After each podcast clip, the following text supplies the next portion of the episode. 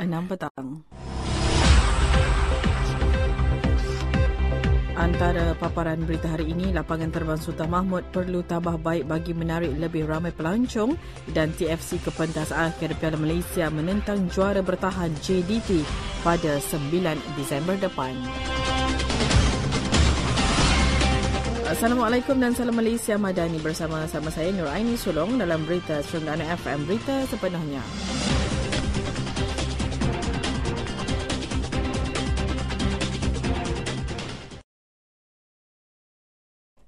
Lapangan terbang Sultan Mahmud di Kuala Nerus perlu penambahbaikan bagi mencapai sasaran lebih ramai pelancong tahun hadapan.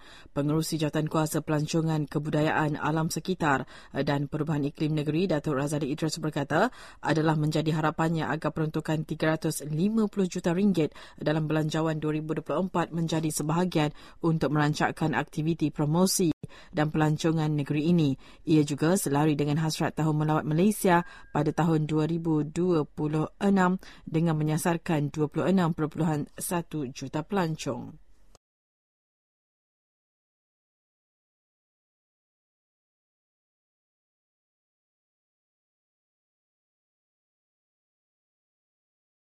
Seramai 9,000 nelayan Zon A di Pantai Timur menerima bantuan berupa bakul makanan dengan peruntukan RM250,000 oleh Lembaga Kemajuan Ikan Malaysia. Pengerusinya Muhammad Faiz Fazil berkata, bantuan itu bagi meringankan beban nelayan yang tidak dapat ke laut pada monsun monsun timur laut kali ini. Mereka juga menerima bantuan sara hidup sebanyak RM300 setiap bulan nelayan zon A dinasihatkan sentiasa berwaspada dengan cuaca terkini dan mendapatkan maklumat dari Jabatan Meteorologi dari semasa ke semasa.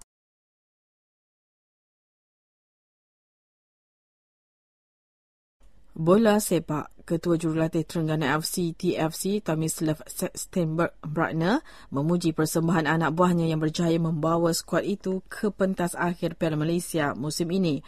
Pemainnya memberi tentangan sengit kepada The City Boys dalam perlawanan separuh akhir kedua malam tadi untuk mara ke perlawanan akhir selepas kali terakhir layak pada tahun 2018.